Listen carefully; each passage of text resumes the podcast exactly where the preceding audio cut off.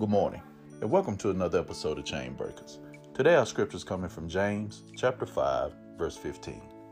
And the prayer of faith will save the sick, and the Lord will raise him up. James speaks about the prayer of faith. He says this type of prayer will save the sick, and the Lord will raise him up. Notice, it doesn't say this prayer heals the sick, but it saves the sick because the prayer of faith is what's used when someone's sickness has brought them to the point of death.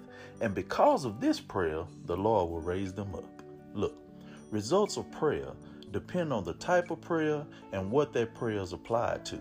It's a reason Jesus took time to teach the disciples how to pray. God bless you and have a good day.